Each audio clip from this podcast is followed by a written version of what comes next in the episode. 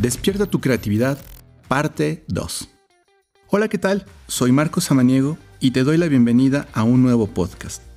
La creatividad es uno de los aspectos esenciales para todos los artistas, desde pintores hasta fotógrafos. No obstante, esta cualidad no está reservada únicamente para las personas que practican una actividad vinculada con el arte.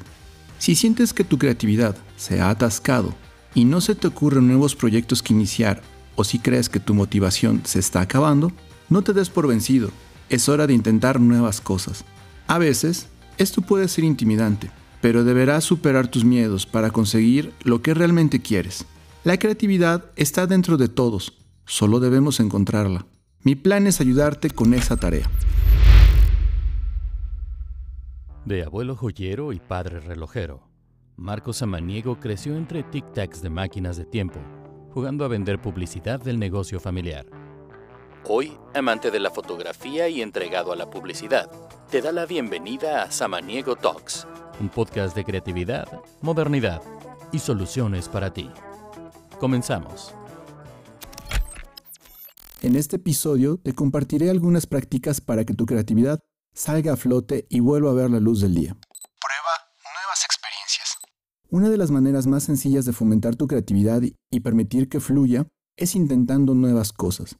Esta práctica siempre trae inspiración consigo.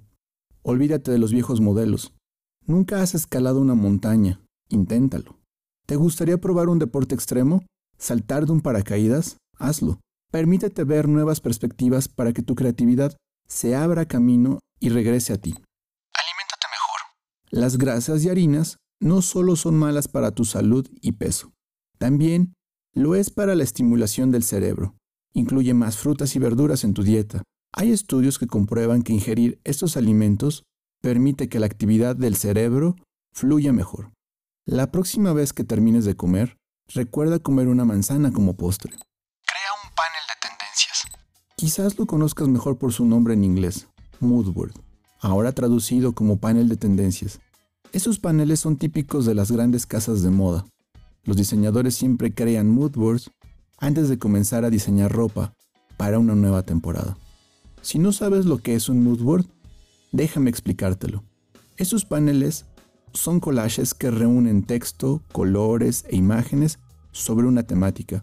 Puede ser desde algo tan amplio como la primavera a temas más concisos como los platillos típicos que se consumen durante la Navidad en una ciudad en específico. Redecora tu habitación. Especialmente en este tiempo de cuarentena, tu cuarto no solo es el lugar donde descansas, también es la habitación donde pasas más tiempo. Será más fácil que la creatividad llegue a ti si tu cuarto te inspira a intentar cosas nuevas. Piensa en pintarlo de colores distintos y reorganizar los muebles. Intenta con temáticas distintas.